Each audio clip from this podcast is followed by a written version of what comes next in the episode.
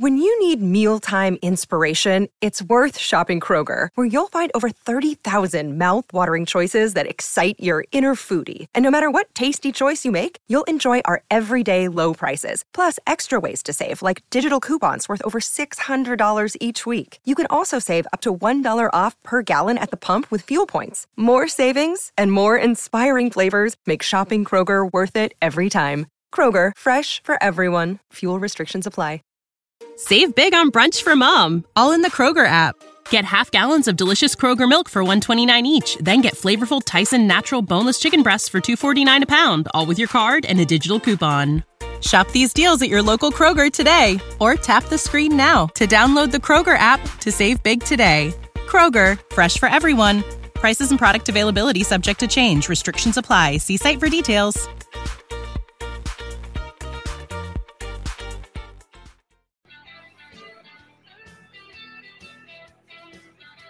Welcome aboard the National Football Show. Dan Sileo here. And folks, I got to tell you, if you would have told me at the beginning of the year, and I was to throw this at Eagle fans, Eagle fans, before the start of the 2021 NFL season, if I were to give you the choice between Urban Meyer or Nick Sirianni to be your head football coach, taking over for Doug Pederson, 99.9% of you would have gone for Urban Meyer, wouldn't you have? You would have went, give me Urban. Give me, give me a guy here that's a proven winner. Give me a guy here that is without a doubt. A guy that's he's going to bring credibility to our franchise finally. Fast forward a couple months, Urban Meyer's the biggest laughing stock in the NFL. You see the shit he's pulling in Jacksonville? I predicted in September, go back and look on my Twitter page at Dan Sileo Show. I said that that guy would be a massive failure. You know why? Because he hasn't gone through the rigors of the NFL in losing. You know what made Jimmy Johnson a great NFL head coach? One in 15. Jimmy had to go through the losing, what it was about to be an NFL coach before he started to reap the rewards of all of his hard work. And that was with the hoisting of the Vince Lombardi trophy. Urban Meyer has gone into every cream puff situation with the best talent. Now he doesn't have it. Look at him. He acts like a child. I'm watching that guy melt down in front of everybody. But I always knew Urban Liar was a piece of shit. This is a guy that talks down to people. Look what he's doing to his assistant coaches. I have no respect for anybody who treats any other human being poorly. I have no respect for that. Everybody's got a job to do. Everybody's got a job to do. Look at the job Nick Sirianni's doing. Nick Sirianni is 10 times the NFL coach Urban Meyer will ever be. I'm not sure Urban Meyer's going to run through the tape. I'm sure we'll have some bullshit health excuse on why he's got to bail on this thing. Usually it's character, but hey, who cares? It's him, right? You got Nick Sirianni. He's a better coach than Urban Liar. That just shows you, man, you got to have some experience in the NFL if you're going to have any kind of success. That's right, man. Look at all these guys like Chip Kelly that have rolled into the NFL, thought, hey, well, we had success at the college level, so we'll have success at the NFL level. See that dumbass handshake he had for Mike Vrabel? Mike Vrabel worked for him. Meyer can't look defeat in the face. Okay? I tell my daughter this all the time. The only way you learn is picking yourself up off the ground. It's the only way to learn. You can't learn out front. You got to learn on how to get to the front. You can't be born on third base like Urban Liar is. Hey, Nick Saban, too. Absolutely. We got some great topics, guys. I appreciate everybody coming aboard here. I hope you had a great weekend. Isn't it awesome, man, how close we are to the Christmas holiday, man?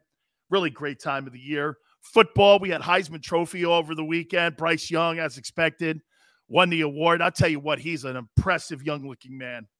I mean, he is just impressive. Got out front, thanked everybody. The moment didn't seem too big for him. I am so, without a doubt, impressed with that kid. Takes over for Mac Jones, Heisman winner, going to come back for another season, going to be the number one overall selection in the 2023 draft. Kid special. Not the biggest kid on the planet, right? He's not the biggest guy. When you see him standing next to some of those other guys, you're like, size could be an issue when it comes to drafting him in the 2023 draft. Baker Mayfield wasn't the biggest dude on the planet either, but talent will end up winning that also over. So we'll see what happens here. Now, look, guys, please hit that like button. You guys are absolutely sensational for all the things that you have done for the show. We can't thank you enough. I like to throw a topic out. You know what? I'm not going to throw all three of the topics because I've got three of them. So I'm going to start this out with doing this. Okay, so the Eagles come out of a bye week, right? And you saw the Dallas Cowboys. Let's just say this NFC East is over. Cowboys have won it. Is that fair? They're not going to have a nuclear meltdown on the way out the door. They're going to win the East. Okay? Concern yourself about winning one of these playoff spots now. Concern yourself with setting up the franchise for the next couple years. Because, like I said, I think in 2023, the Eagles may have an opportunity to be actually better than the Dallas Cowboys. You know, I started thinking about what people were saying throughout the bye week and also over the weekend about the direction that the Philadelphia Eagles should go in. Let me say this to you. Let's try to have our cake and eat it. Why can't we? Why can't we have our cake and eat it? Follow me here. How many people want to give Jalen Hurts one more year? to be the starting quarterback of the Philadelphia Eagles. You want to give him the 2022 season as well. How many people want to do that? I do. I want to do that. Okay? I want to give him one more year. Has Jalen's performance warranted the Eagle organization to give him another year? Okay? Have they? Or should Philadelphia do this? Should they draft a quarterback the same way that the Kansas City Chiefs did? Draft a guy with one of those first round picks, say at 11. Keep him on the team for a year. And then in 2023, have a quarterback battle between Jalen and whoever you take in the upcoming April draft. Is that a plan? Remember something, too. If you do it right and you slice these first rounders up, you may have a shot at Bryce Young in 2023 when he goes into the draft.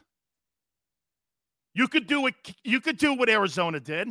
Well, I don't think Josh Rosen's the guy. What'd they do? They jettisoned that guy, traded him to Miami, when I'll get Kyler Murray. What would you do here? Is this a plan? I'm going to call it the Alex Smith plan, the Alex Smith Patrick Mahomes plan. You open the competition after 2022's regular season. You sit the kid for the entire year, and then in 2023, you open it up for competition. If Jalen hasn't won the starting assignment. Let me tell you where I got this idea from. Have you guys been watching what's going on in San Francisco? San Francisco looks like they're a dominant team again. Garoppolo's playing his ass off there. They're in no rush whatsoever to put Trey Lance under center. They, they, they are in no rush. You know, everybody thinks it's a foregone conclusion that Kyle Shanahan and John Lynch are going to get rid of Jimmy Garoppolo in the offseason, I'm not so sold on that now. Why in the world would I take a guy who's winning ball games for me and has won ball games and took my team to a Super Bowl for an unproven commodity that I don't know if he can play yet? I think they're going through the same thing up in Green Bay. Look at what it does, folks. If the Eagles do the same thing that the Packers and the 49ers are doing, aren't you having the best of both worlds? Watch. Green Bay, you've got to know this right now. Okay? Murphy and all those dudes in the front office have to be saying this. Did you see Aaron Rodgers yesterday? I know it was the Bears guys, but Aaron Rodgers is completely on fire. Completely on fire. You think they want to throw Jordan Love into the starting assignment right now? There's no way. Because get this: if they thought he, if they thought he could do it, they put him in there. They would put him in there. Should the Eagles go down that line, draft a kid, Kenny Pickett, kid from UNC, Ridder, anybody, take a gamble on one of these guys in the first round, put them on the team, have an open competition in 2022 or after the 2022 season. And if it's not there, go draft a guy in 2023. You're going to have first round picks. It looks like a lot of teams are going down that avenue, doesn't it? Green Bay's there. Nobody knows if Jordan Love can play. Personally, I don't think he can because if he could, they put him in. With all the shit that Aaron Rodgers does, San Francisco's doing the same thing. They got a guy in waiting, but they're in no hurry to put him in. So, would you draft a guy in the upcoming NFL draft if you're the Philadelphia Eagles and you're Howie Roseman. By the way, you would have to think the Eagles have already made that decision. Do you agree? The Eagles have made that decision. All right, guys, you know how this works. In case you're new to the program, please, like I said, hit the like button. You guys, I bring you in. I got a whole boatload of stuff as usual here. Topic wise, it was a big weekend in the NFL. Tom Brady is insane. He's just an outlier. I'm never going to compare that guy to anybody ever again. The Bucs look sensational. Maybe not so much on defense, but they're they're, they're hitting on all cylinders. Gronk is playing Gronk football. Wait till they get Antonio Brown back too. And you know what's funny? The MVP is going to come down between a 37 year old quarterback and a 44 year old quarterback. All right. Well, like I said, I take you guys' comments, I put them over here with us, and we go back and forth. Matt says not taking the quarterback in the first round. Okay. You're sold on Jalen Hurts then, and you think that the Eagles should not take one of those ones and draft a kid and then open up the competition in 2023. Okay. You, you, you're not buying that. Smile says Howie's binoculars say adios Hurts. Wow. So jettison Hurts, keep Minshew, and draft a guy in the upcoming NFL draft. You've seen enough. Big Chris says we got two solid backup quarterbacks in the building. Trade value. Yeah. Would you trade Minshew in the offseason? You could probably get something substantial for him. You could clearly get something substantial for Jalen. Paul says if I was Howie Roseman, I would fire myself and hire Louis Riddick. I'm uh, just bringing him in as some help. Matt says ACC is not a strong conference anymore. That's a understatement there, Matt. You got Clemson. Wait a minute. You had Pitt and Wake Forest in your conference championship game. I think that's all you have to say there to that, right? Right? Johnny, the kid from Bama is an unbelievable quarterback. Johnny, he is. And, and, and you know what, too? I love his poise and the way he handles himself. I was really impressed when they were interviewing him and his family. He seems very grounded. Um, I'm, I'm exceptionally impressed with the kid from Bama. And by the way, Auburn, that 98 yard drive to get it into overtime, you win the Iron Bowl in overtime. Then you completely dismantle a Georgia team that everybody was throwing rose petals on. He was absolutely sensational. Pasquale, happy Monday to you too, my friend. Jared says trade Minshew or Hurts to the Broncos. Boy, you guys are in need of a quarterback too. Hey, Jared, I think you're going to be in the Deshaun Watson sweepstakes. I, it would not shock me if you're not going to be in the sweepstakes for Deshaun. I think that's a desired landing spot for him. Birdman says Young's a stud. He is.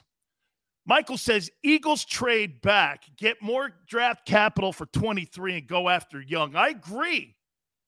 And then in the process, too, you're giving Hurts the opportunity to win the job.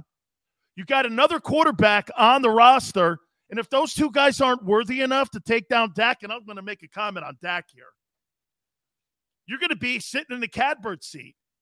Kyle says Howie's binoculars still have the protection caps on them when it comes to first round evaluation. He screws it up. It's your opinion. I'll tell you what, Kyle. He's he he he has the Rager picks, but when you when, when you can compensate it with Jordan Mailata in the seventh round, where you're finding guys in later rounds, you know, then you're making a Darius Slay move. You know what I'm saying? Hey, and by the way, Jalen Hurts was drafted correctly. Everybody in Philadelphia was wanting to strangle Howie Roseman when they tell me you didn't. When you took Jalen Hurts, I did in the second round, and you traded your asses up to get there. Tell me you didn't go, dude, what in the F is this guy doing here? Are you kidding me? Turns out he was right. He's a second round pick. A second round pick. Big Chris says Parsons has 12 sacks in 13 games. We're going to get to that topic too. We'll get to that topic. I know where you're going there. Ban, I really want us to build the defense. Boy, so do I, Ban. So do I. Get back to the Dawkins days. Smile says G Cobb Day on the National Football Show. Big time. By the way, real quick, Garry Cobb today, he's at the bottom of the hour. Tomorrow, Seth Joyner. Seth will join us at 5:30 Eastern Time tomorrow. So we got Garry Cobb today, Seth Joyner tomorrow, and we're working on Mike Quick and Brian Dawkins for later in the week as well. Matt says, Yeah, I was shocked by Jalen's pick, and I was wrong. I was too, Matt. Matt, I was too. Hey, Paul, I predicted too, same thing. I thought this football team at the beginning of the year, okay, I, I, I thought for sure four or five wins would be max. We wouldn't be using Parsons like that. Yeah, you know what, too, Saint? That's a good call. You got Dan Quinn in Dallas. He knows what he's doing. Jonathan Gannon's kind of going through learning NFL schemes in front. So I kind of see where you're going with that. Big Chris says, please get Dawkins. We're working on it. We're working on it. We're working on it. By the way, man, okay, thank God we started on time here this week, man, right? So, do you like the plan? I'm going to ask G Cobb this too. Take a guy in the first round next year or not. Open it up. Give give give Jalen the 22. But I think you got to decide this.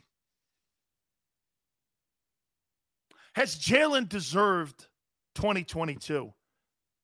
Guys, we have to we have, we have to start getting into that conversation now. Has he earned 2020? Has his play this year? Merrill Reese said it last week on Friday. He thinks the guy has. Kyle says, I agree with his later picks. I just mean first day. I agree with you. DeVonta Smith is great, but we needed. That was my take, Kyle. When I first came on the JAKIB Media channel, all the guys were a little bit like shocked. Even even Krause, he goes like this. Krause Jr. goes like this. You don't like DeVonta Smith? That's not what I said. I didn't like the position pick. I'm not a big fan of building football teams from the perimeter. Y's and Z's? No way. Especially when you don't have an experienced signal caller.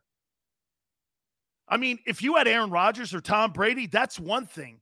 But you got Jalen Hurts, who's an inaccurate guy, and you knew that going into the draft and you still took a perimeter guy. I think that that, again, that was my issue with it. Shit, I was talking more even about Najee Harris. Because to me, I think the Eagles need more of a power red zone back. Okay, that's that's where I was going. Moore says the next four games will determine if he should get next year. That's fair. That's fair. Michael Lewis, we all thought we would be bad this year. Jalen got us. You're right. That's why you got to start thinking about hey, man, did he earn that ability to be able to get 2022? And maybe you draft a guy, sit him behind him. But then again, you know what you start doing again? Then you create that whole Wentz and Foles and Hurts controversy again in your locker room. Do you want that crap in your locker room too? You got to think of that, right? Ban says, I think he's played well. He's only getting better. And he has. He has. The last six weeks, the Eagles have really performed very well. One of the top scoring offenses, number one rushing team in the NFL. I believe they're seventh, or I forget what that number was, only giving up 17.7 points a game. Defensively, they're doing well. Bird Gang says he deserves another year because there isn't an elite quarterback in this upcoming NFL draft. That's fair, also.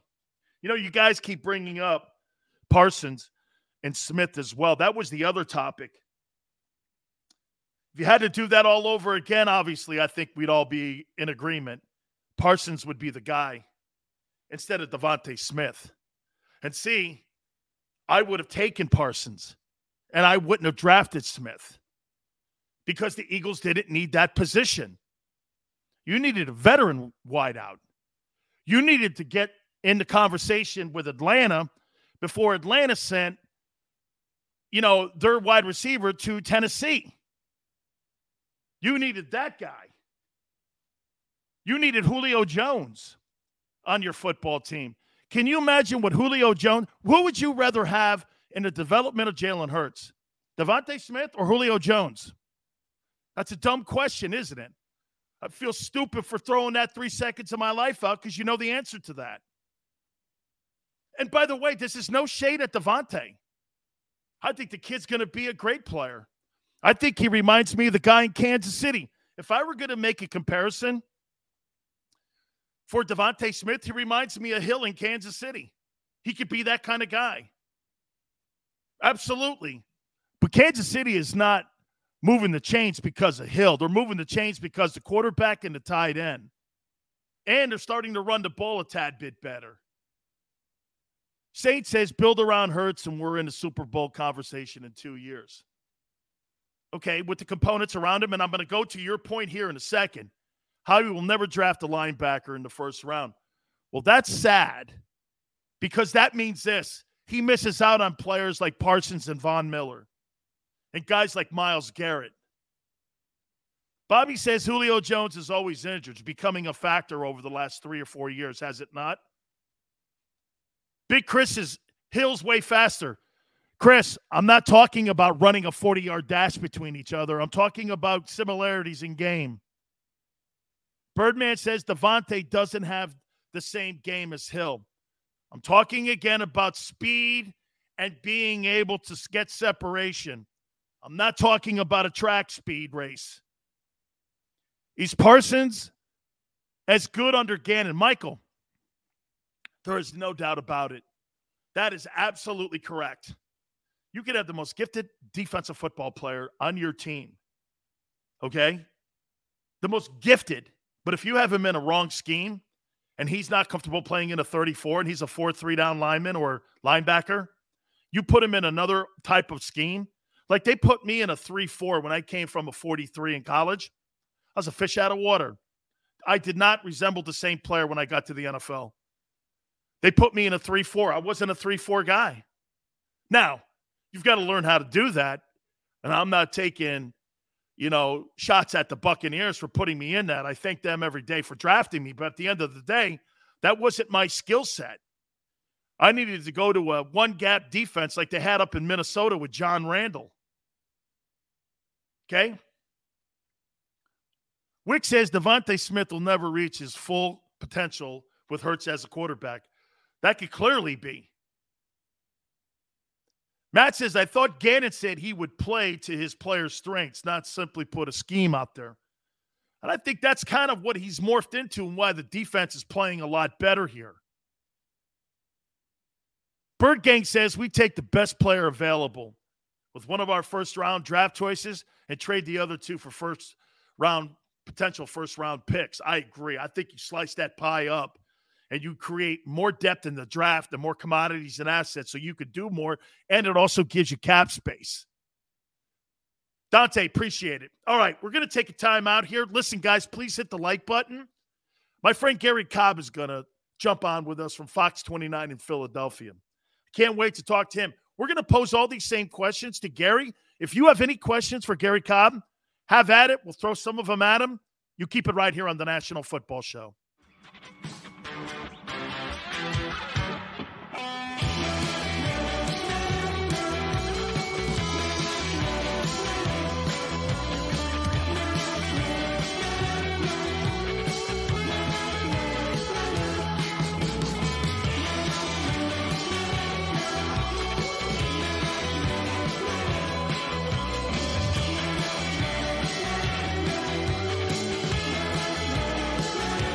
At Stateside Vodka, every new customer gets the world's best rocks glass.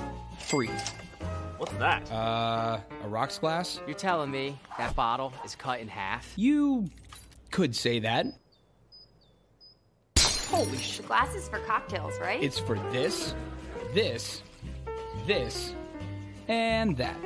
Is the length of the glass equal to your. You betcha. But is it made out of. Glass? Yeah, okay, but is the rip. Smooth? Will you stop doing That? I'm the professional here. and you're telling me I can get one of these glasses for free? That's right. One free rocks glass per customer with each first time purchase of Stateside Vodka. All from the company that's highly awarded. Zero carbs, zero sugar, and deliciously tasting vodka. So good, it just disappears.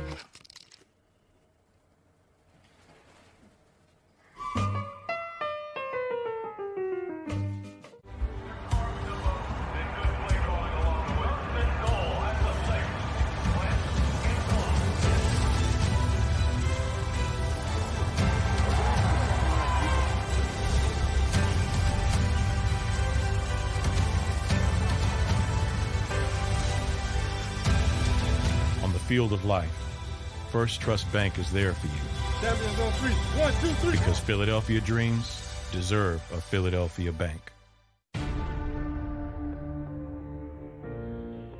When it comes to the fight against insurance companies, large corporations, and the healthcare industry, injured victims are always the underdog. But that doesn't worry us. At Messa Associates, we're an injury law firm from Philadelphia, and we come to fight. Our clients know that they've got representation with a chip on its shoulder, and it's the same chip that makes Philly the toughest city in the country. Call 215-568-3500 or visit us online at messalaw.com. Messa and Associates, the toughest injury firm in Philadelphia. Go for the midnight dares. Go for the game. Go for the hits. Go for the fans. Go for the win. Go to Ocean Casino Resort. Book your trip at theoceanac.com.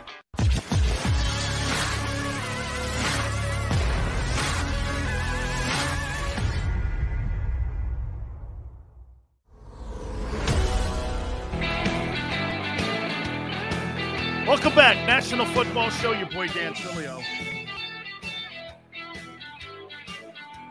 Tell you what, I think the Cowboys, when they look at Dak Prescott,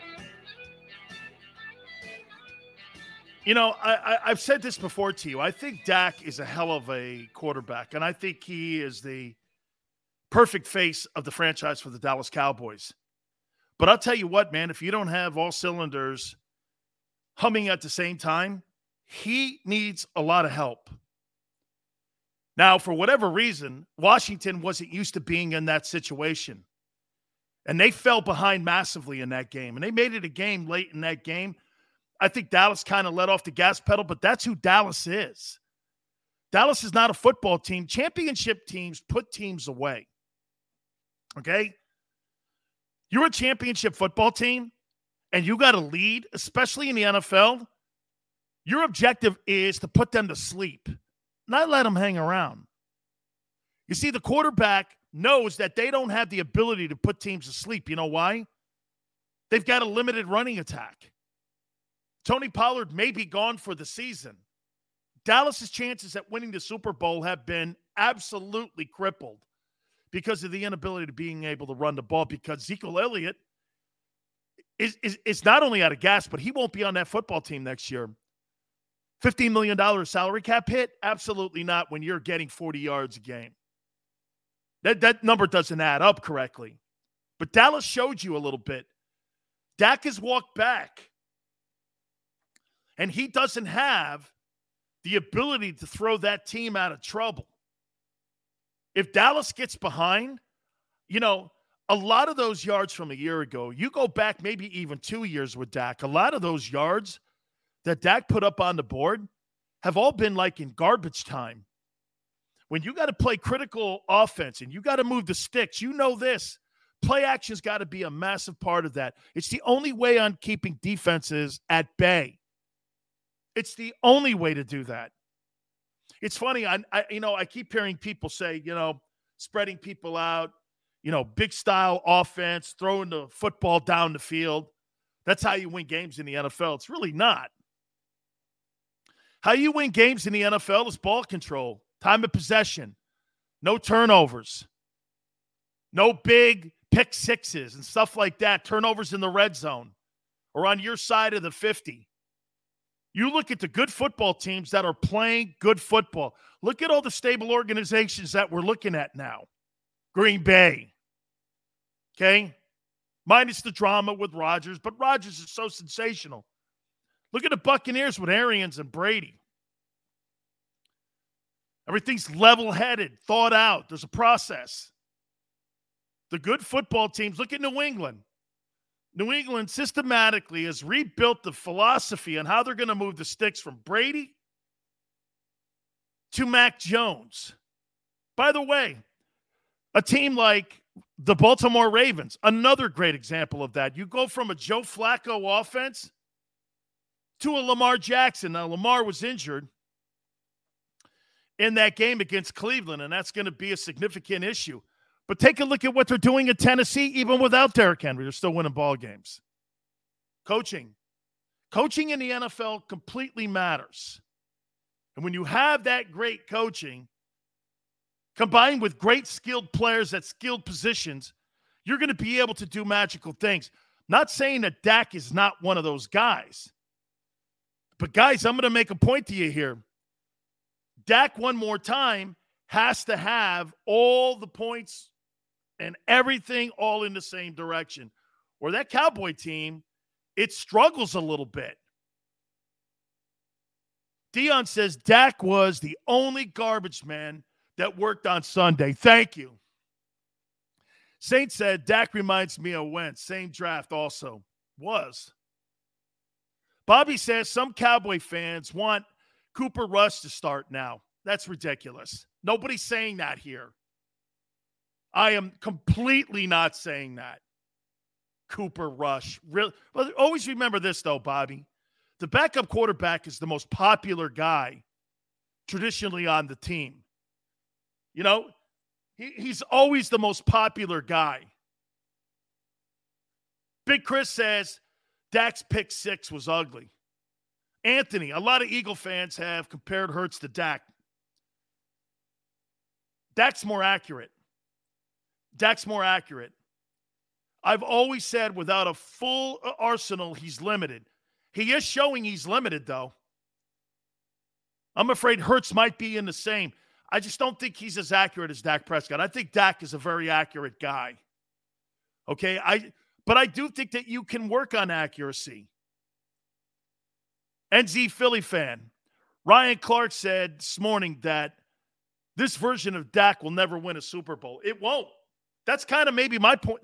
Yes, I'll piggyback that. I will. I'll piggyback that. And Z, I think that that's a fair that's a fair statement. Their defense was spec was special yesterday. By the way, the best player on the field is a rookie in Dallas. That kid Parsons is better than the quarterback, the running back, Amari, anybody. He's the best player on the Cowboys roster. That is a fact. Is he Lawrence Taylor like? No. Okay? He he's not LT. LT just ran rushed the passer and ran differently. This kid looks like a little bigger. Um, you know, I'm trying to I'm trying to think maybe like he's more like a Rickey Jackson, who's a Hall of Famer, by the way. Omar says Cowboys and Eagles sweep Washington to meet for a wild card, possibly. Dallas, Dallas is winning though. I I I don't see Dallas having a complete and nuclear meltdown. No. Anthony says that Parsons is the best defensive player in the NFL right now. I would say this to you: you think he's really having a better season than T.J. Watt? I don't know. T.J. Watt's got 16 sacks. I'm not sure what he did over the weekend, but that's right. They played on Thursday. He's got 16 sacks. He's playing lights out ball. I think he's in the conversation. I think also the kid in Cleveland, too. I think Myles Garrett's also having a really great year. But here, uh, from what I heard, I heard Parsons also has 75 tackles, too. So he's got 75 tackles and he's got 12 sacks. That's impressive. Okay. Most of the time, when you're a sack artist like that, people try to run away from you. And if you got 75 tackles from an outside linebacker position, that's getting after people. That's a lot of backside plays where you're running things down from the backside, even though they're running away from you. You know, the the big trick when you have a guy like that, you run at him. You don't run away from him because that kind of guy is going to make plays. And so you've got you've you've got to be able to without a doubt, you've got to be able to block that guy. So what do you do? You run right at him. Big Chris says Eagles beat Dallas, get the wild card, and beat Dallas in the playoffs. That'd be your dream. That'd be your dream? Of course it'd be your dream. uh, oh, that'd be your dream? All right. All right. Hey, we're gonna take a real quick timeout, guys. Please hit the like button. I'm trying to gonna try to run down my friend Garry Cobb. Keep it right here on the National Football Show.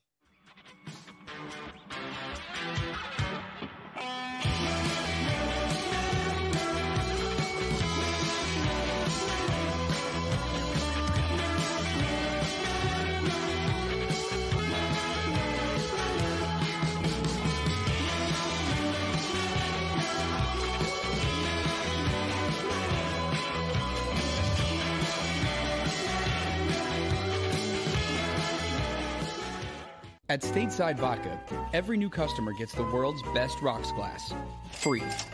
What's that? Uh, a rocks glass? You're telling me that bottle is cut in half? You could say that. Holy shit. Glasses for cocktails, right? It's for this, this, this, and that. Is the length of the glass equal to your. You betcha. But is it made out of. Glass? Yeah, okay, but is the rip. Smooth? Will you stop doing that? I'm the professional here. And you're telling me I can get one of these glasses for free? That's right. One free rocks glass per customer with each first time purchase of stateside vodka. All from the company that's highly awarded. Zero carbs, zero sugar, and deliciously tasting vodka. So good, it just disappears.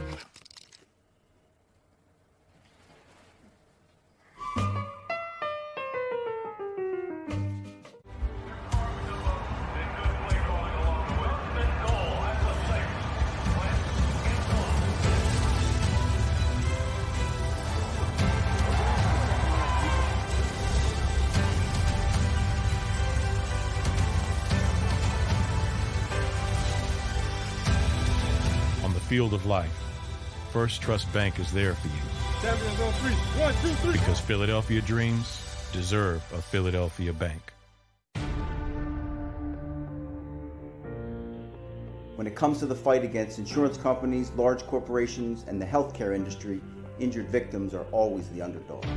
But that doesn't worry us. At Messa and Associates, we're an injury law firm from Philadelphia, and we come to fight. Our clients know that they've got representation with a chip on its shoulder, and it's the same chip that makes Philly the toughest city in the country. Call 215-568-3500 or visit us online at messalaw.com. Messa and Associates, the toughest injury firm in Philadelphia. Go for the midnight dares. Go for the game. Go for the hits. Go for the fans. Go for the win. Go to Ocean Casino Resort. Book your trip at theoceanac.com.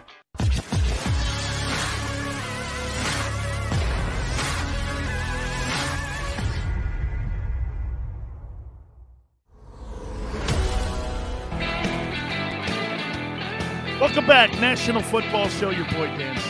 We'll run down our friend Garry Cobb. It's the holidays, right? By the way, Seth Joyner tomorrow.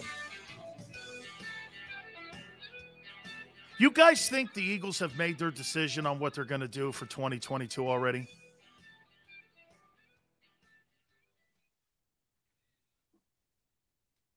I do. Okay? I do. I think they know. I think they have a pretty fair indication of what they're going to do over the next couple weeks. And then what they're going to do in the 2022 NFL draft. Okay? I I, I do. And I, I I think these next couple games are going to tell them a little bit more what direction that they're talking about, whether or not they're going to draft a guy in first round, second round, third round, maybe a latter round. But I do believe they're going to take a quarterback in the upcoming draft. How high a pick that will be, that's going to be determined. Tell you what, um, the NFC East right now is looking a little better than what we thought it was going to look a couple months ago. Okay. Washington has righted the ship. They made that a game against Dallas. They fought all the way back, just about 27 20. Cowboys end up taking that victory against Washington. The Giants still stink, but the Eagles have gotten better.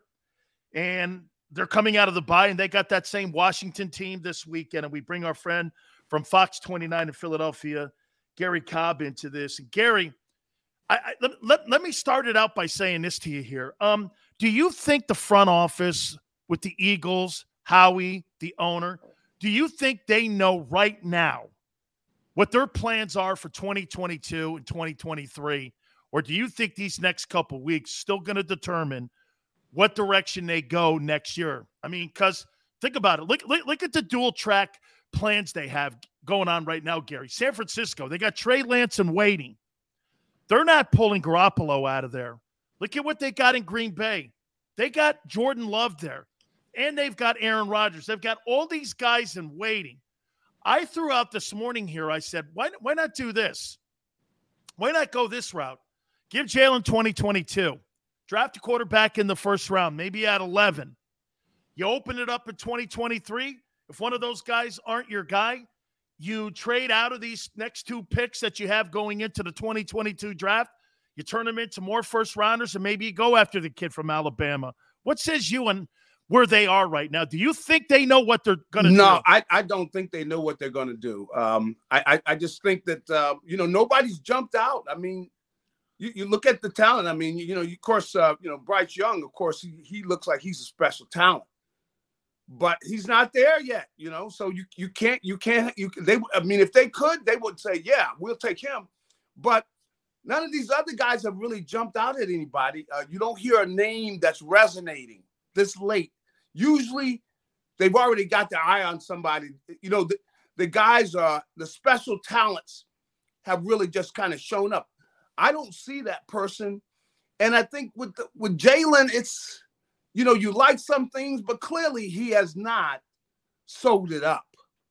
You, you can't say sold it up. You could say that he has shown some of the qualities, but the the big quality you want, which is, you know, he, he's shown it with his legs, but with his arm, you can't say he's, he's he's shown us that look, he is the guy. Now, you know, Justin Herbert, you know, you look at him, you know, uh, you look at the, you know Josh Allen yesterday. You can see his talent, but nobody's jumped out at anybody yet. And I, I think what they're looking at is they're considering all of the options.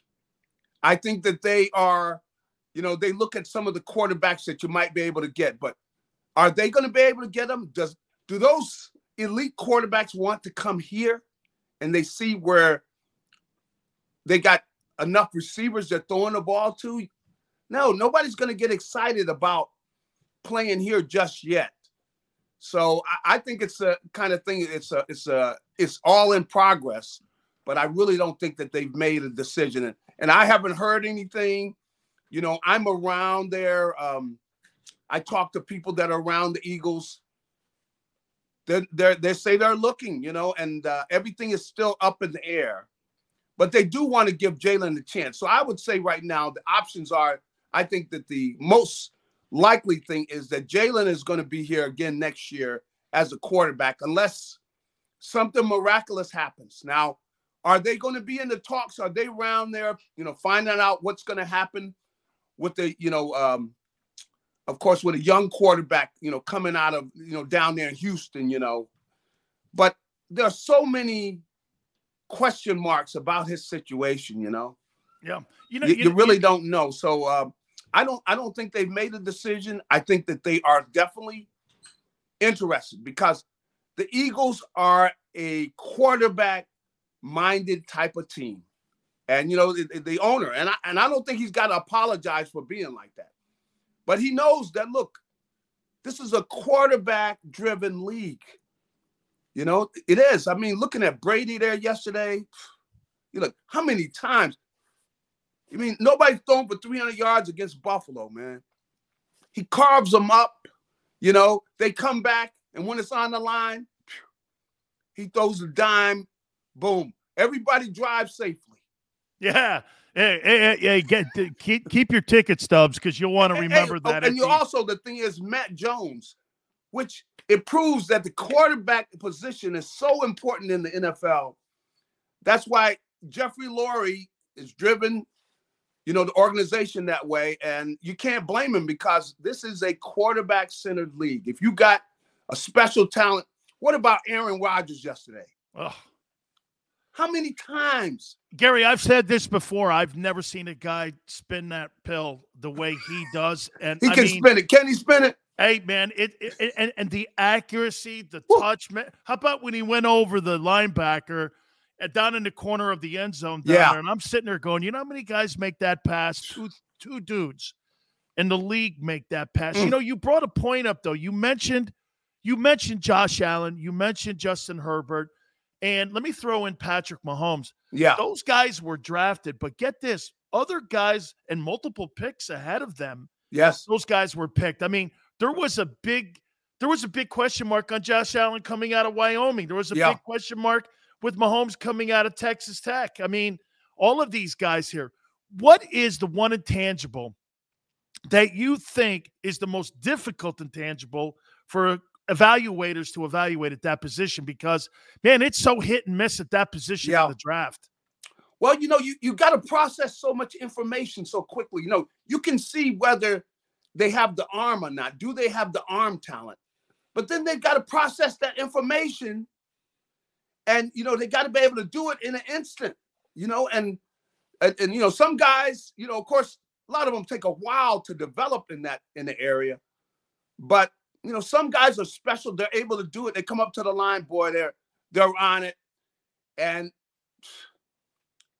it's it's just uh I, I think that's the toughest thing and that's where with Jalen, you know, we saw some of that with uh, with Minshew, where he processes the information, he's getting the ball out of his hands, and you see you got a, you got a, a guy with a seasoned mind, but he doesn't have the arm. He, and he's not the, you know, he, he's not a Josh Allen. He's not, he's he's not a big, you know, athletic type guy. So, but he, he doesn't have that arm strength. You know, uh, the, the touchdowns he threw. You go back and look at the touchdowns he threw to Dallas Goedert. The ball's just hanging up there. You know, that's those kind of throws get picked off a lot of times in the NFL. Garry, you're still suspect on Jalen, then yes. No, well, yeah. I mean, I, I don't think I could. I don't think I could say that he's definitely the guy.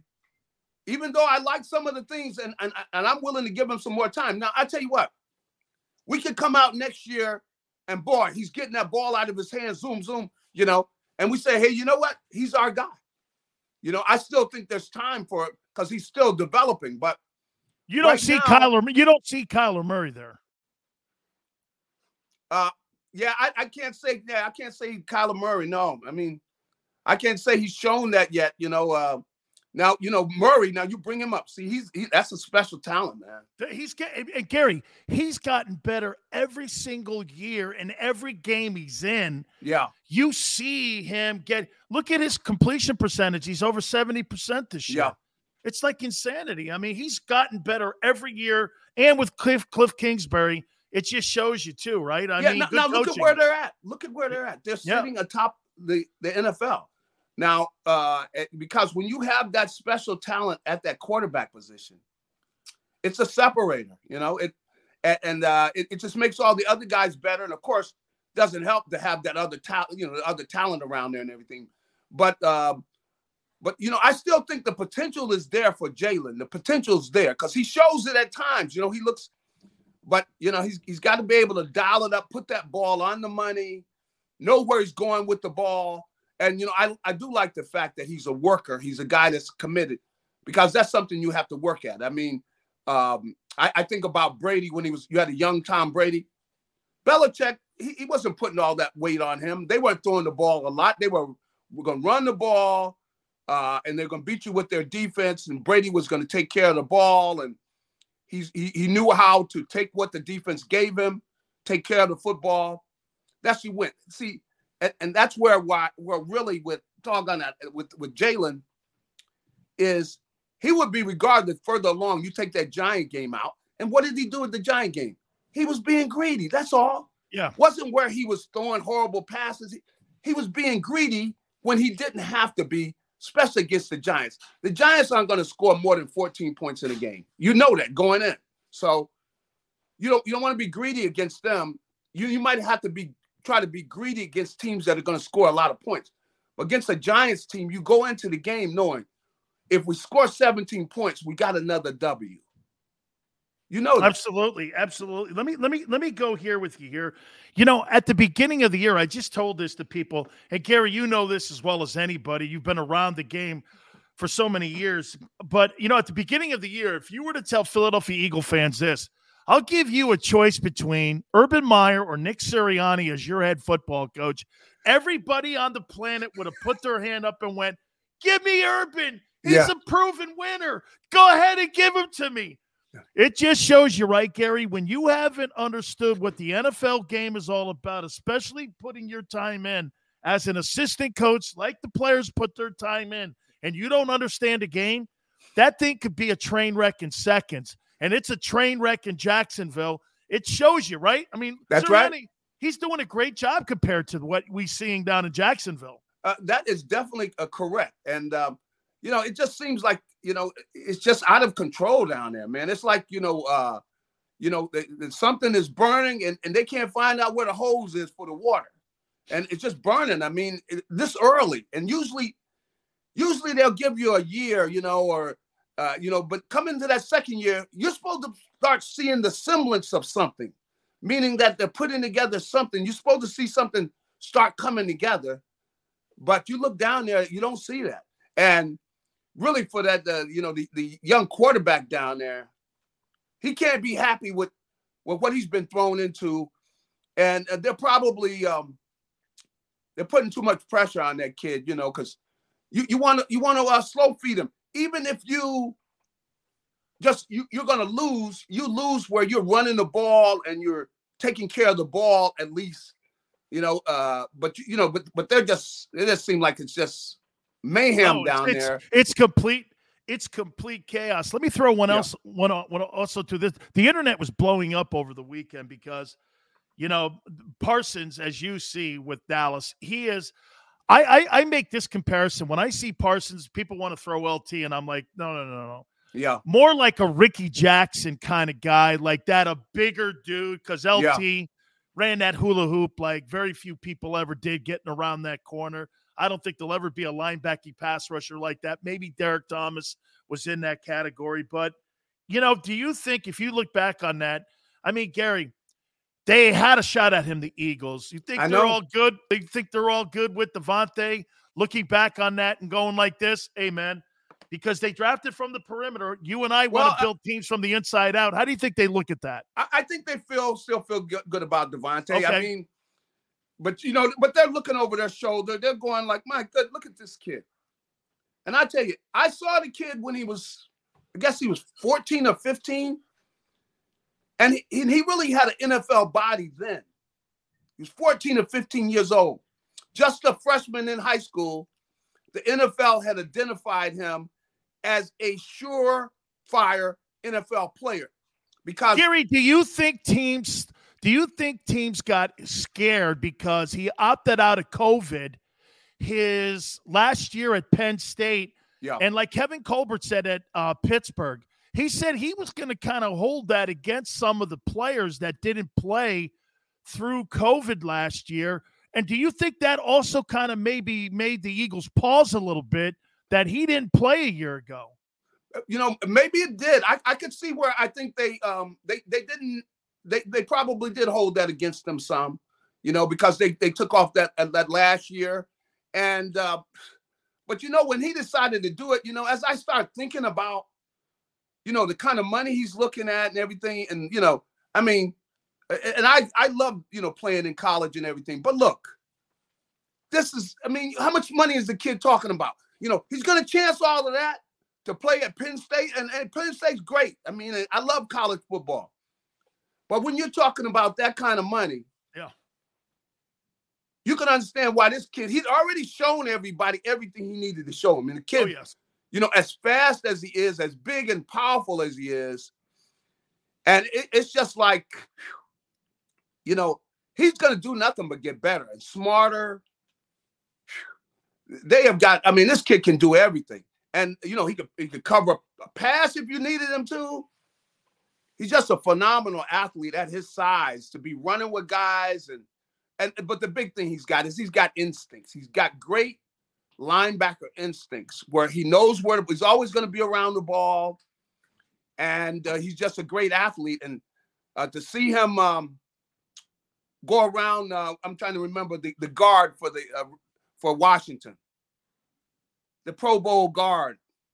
I can't think of him. I-. I'm trying to remember his name. You know, he's he's been there for a while because he always had battles with uh, Fletcher Cox for years.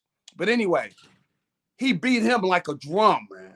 Went around him like attacked his shoulder, and and and uh, and he's not really as a specialist as a pass rusher. He's doing that as you know, they're asking him, what could you rush the passer to? I mean, he's just amazing, and what he's doing to the NFL. I've never seen anybody do, do this to the NFL. He's making guys look like they don't even belong. Schlereth, uh, is Yeah, Scherff. Yeah, yeah, Yeah, you That- know, you, you know, Garry, you mentioned something. Maybe the difference from our time to today is the hybrid guy and the versatility. Like when you and me played, like when you played, yeah. you you you were an inside linebacker, outside linebacker. You you were gonna. These guys today could go 34, 43, put their hands in the dirt, stand up, do this, play a tight end like Gronk, get on. There's so much more versality, and Those I'm not special players. See now, there's there's more of that in today's game, right? Do you Yes. agree? Yes, there are. There, there are. And and and, uh, and and see the big thing I see also is you know you see these tweeners, Yes. which is you, you know you see these, these Kevin Kevin Greene, like- Kevin Greene kind of guy. Yeah, you know where you got guys who they can play wide out or they could be a tight end. You know Yeah. that's what you got in Micah Parsons. You got a guy who could be a defensive end, he could be a linebacker, or he could be a DB. He's that he's fast enough to be a defense. He could be a safety. You know, Runs a or four that three. matter, really a corner. I mean, the kid runs a four three. Yeah, So to be be that kind of athlete, I mean, that's you know, four it's, it's just a matter of him staying healthy. The kid's going to do some phenomenal Hey, hey, things. Garry, four three at that size and speed. Four three at that size. it's and You can see he's got that kind of burst where he closes on people. He he's just a uh, outstanding athlete. But like I said, he was imposing. Now, you know, it just so happened. I, I wish I had. Uh, I, I'm gonna try to get the tapes of these two interviews. I talked to two people when they were in high school that left me with my mouth open. One of the guys was Michael Parsons. You know who the other guy was? Who? LeBron James. Wow. Both of them in high school were like grown men. Like, what are you doing? This what are you doing in high school? LeBron was like that too. Muscles bulging out all over the place, standing there, you know, looking down at me, of course, both of them. And I'm talking to them, and they're in high school. And you're going like, what's That's wrong with this? great. And I heard LeBron was a hell of a football Oh, player he, too. he was a specimen too. Uh, he, he's the same kind of guy who just phenomenal athlete, just built like a machine with speed and size. That's Parsons and LeBron James. I saw both of those in high school. They were both like that. Where you going like, where did they get this kid at? No doubt about it here. Yeah. Garry, let me why is it so difficult when divisional teams play each other every year? I mean, it's almost like watching Army Navy games because you really do kind of throw the records out. Again, it's going to be Washington and Philadelphia this weekend. What what makes those games so much more closer and tighter and tougher? Um, those divisional games, they maybe compared to other games in the NFL when you play them on weekends. Well, I, I- I just think it, the thing gets more personal. You know, it's um, Huh. you know, you know those guys better because you play them every year. So that's what uh, I was talking about with Fletcher Cox and um, Brandon Scherff. You know, they've been battling each other, going at it, and so they know, hey, they're going to see each other one more time this season. So, you know, it's personal. It's it, it means more. It just, you know, uh, you know that you're fighting always for this division, and uh, they always they always put everything into these games. I mean, they always get a it's a it's a hard fought contest. Uh, they know each other, so they, they're gonna be it's gonna be a fight up front, and it's gonna be a play here or there because both of the teams, whether they're having a good year or not, they're gonna play each other tough because it's personal. You know, it's almost like you know you're playing against one of your family members, and you know you're gonna have to hear it if you lose to them. So the guys don't want to lose each other, lose to each other because they see each other more during the offseason. Because you know Washington's not that far away as compared to you know playing somebody out out west or something like that. So these guys kind of know each other, and I think because um, it- it's it's gotten kind of personal, you know, when you when you're fighting family, uh, that's where it, it's uh, it gets tough. And and usually these games are tight because most of, both of these teams have been pretty good. They've been in the battle for a while, so they've always fighting each other, and uh, I, I think that probably has a lot to do with it.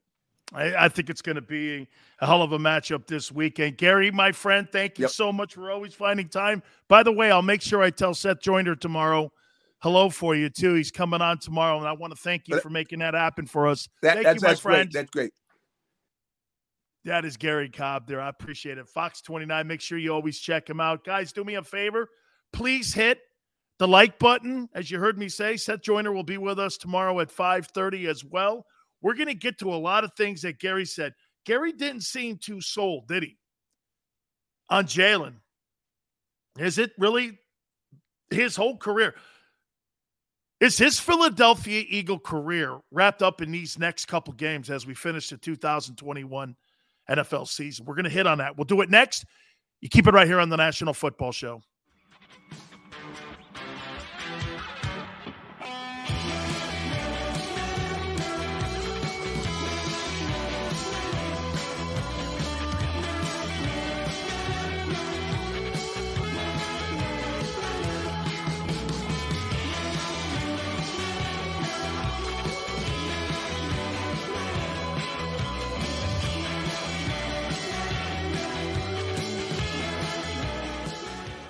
At Stateside Vodka, every new customer gets the world's best rocks glass. Free. What's that? Uh, a rocks glass? You're telling me that bottle is cut in half? You could say that. Holy sh! Glasses for cocktails, right? It's for this, this, this, and that. Is the length of the glass equal to your. You betcha. But is it made out of. Glass? Yeah, okay, but is the rip. Smooth? Will you stop doing. That? I'm the professional here. and you're telling me I can get one of these glasses for free? That's right. One free rocks glass per customer with each first time purchase of Stateside Vodka. All from the company that's highly awarded. Zero carbs, zero sugar, and deliciously tasting vodka. So good, it just disappears.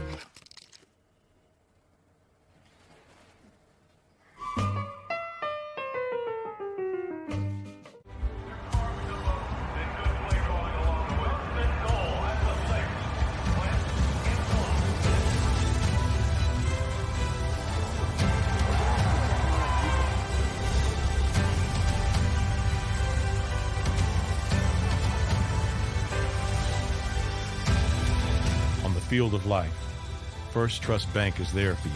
Champions on three. One, two, three. Because Philadelphia dreams deserve a Philadelphia bank. When it comes to the fight against insurance companies, large corporations, and the healthcare industry, injured victims are always the underdog. But that doesn't worry us. At Messa Associates, we're an injury law firm from Philadelphia, and we come to fight. Our clients know that they've got representation with a chip on its shoulder, and it's the same chip that makes Philly the toughest city in the country. Call 215-568-3500 or visit us online at messalaw.com. Messa and Associates, the toughest injury firm in Philadelphia. Go for the midnight dares. Go for the game. Go for the hits. Go for the fans. Go for the win. Go to Ocean Casino Resort. Book your trip at theoceanac.com.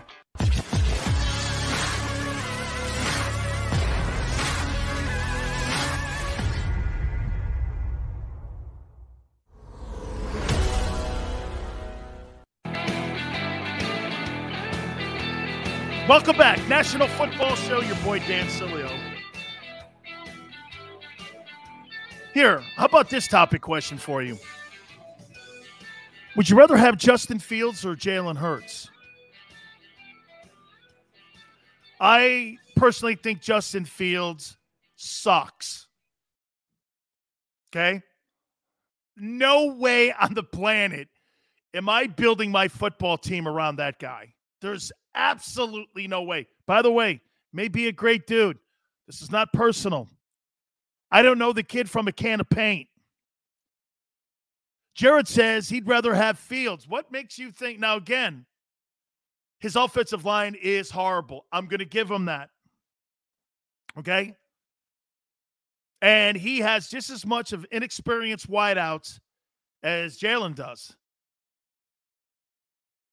Doesn't Khalil Mack play on that football team, though? I mean, they do have some guys on that defensive side of the football.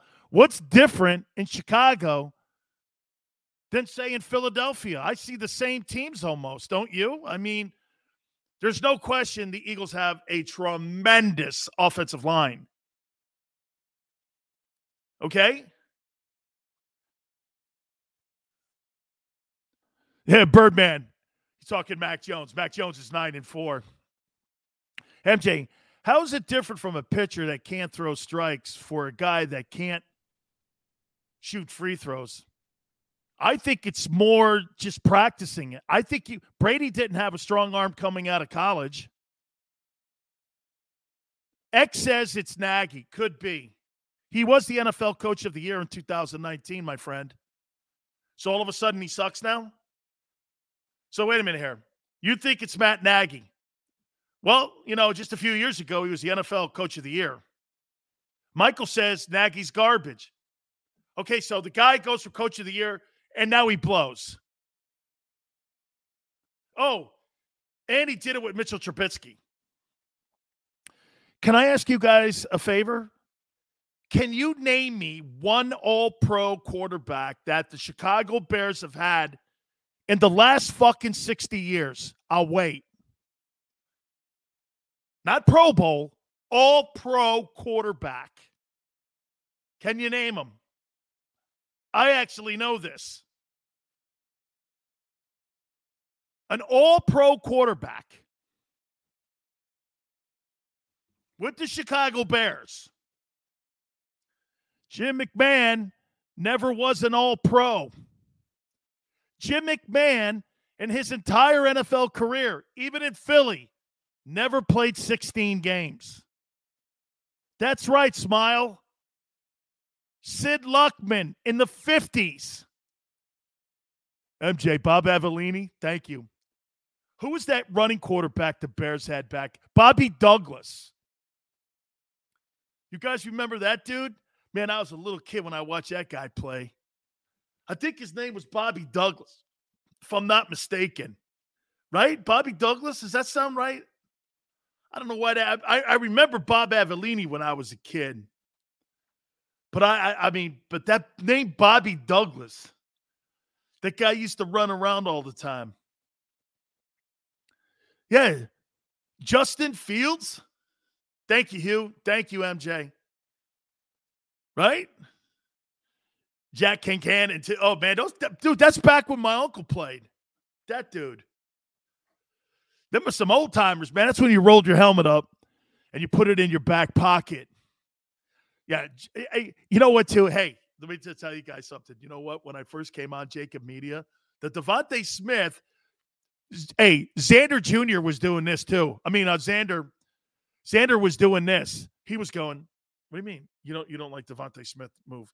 Little did I know he was an Alabama honk first, right? What do you mean it's a bad pick? Just like Garry said, it's not a bad pick. It's not a positional pick that the Eagles needed. Okay? It wasn't a positional pick. Xander says, get his name out of my mouth.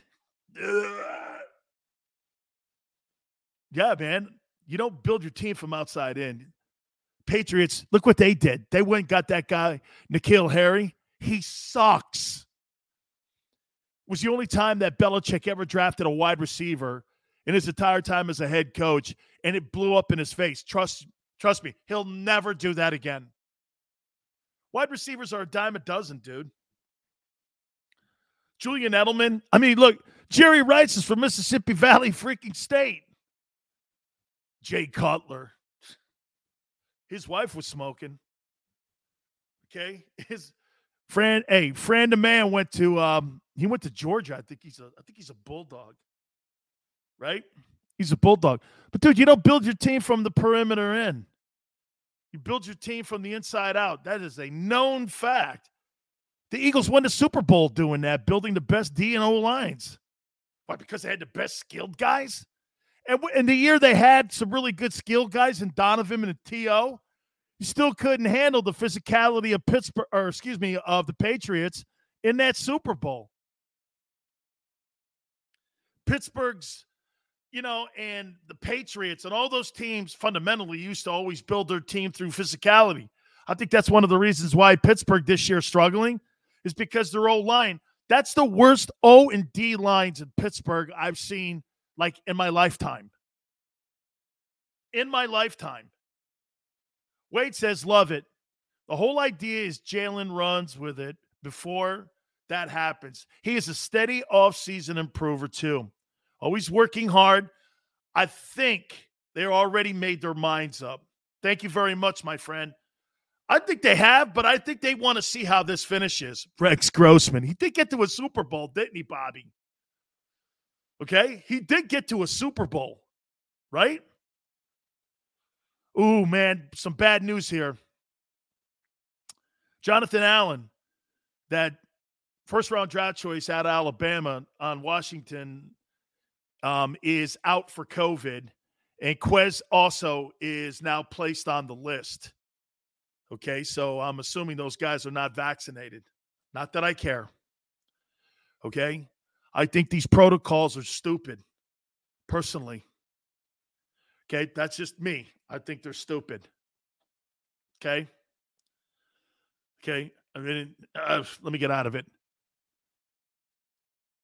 X says the addition to the 17 was a hood slot cornerback, one player out of his mind, a wide receiver in the power back. That's kind of where I'm going.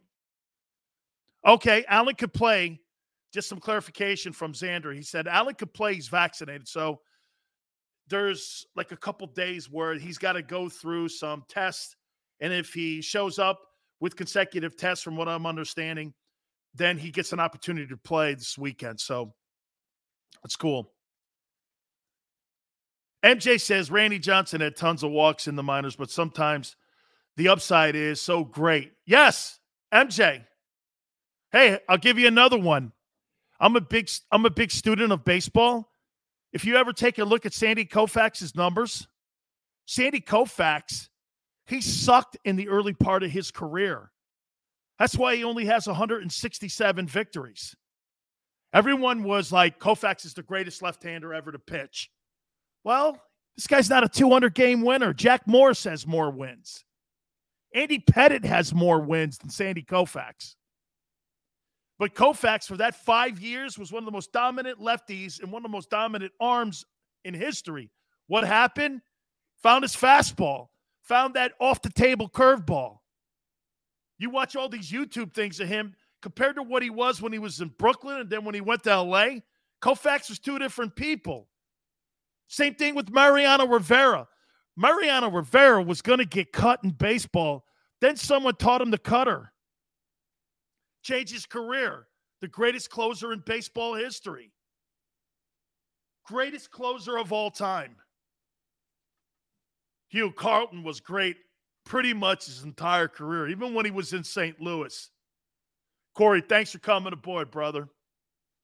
Randy Johnson, if I'm not mistaken, Chris, I think he started in the Montreal Expos organization. I think Pedro started up there too, if I'm not mistaken. I think Pedro, dude, if I got to think, I think Pedro, Randy Johnson, and I think Walker all started in that Expo organization and they were in the same group, I think. If I'm not mistaken, I think Larry Walker, Randy Johnson, and Pedro were all in that organization in Montreal. East Cannon for life. hey, East Cannon for life. How would a guy like me know that? I mean, a complete loser stat. I don't know how I know that. I have no idea. And I think the Montreal Canadiens, watch this, even drafted Larry Walker. I don't know. I mean, I have the most useless statistics on the planet. I mean, I'm telling you. Don't ever bring me to like a party and you're playing like Trivial Pursuit sports because it's not good.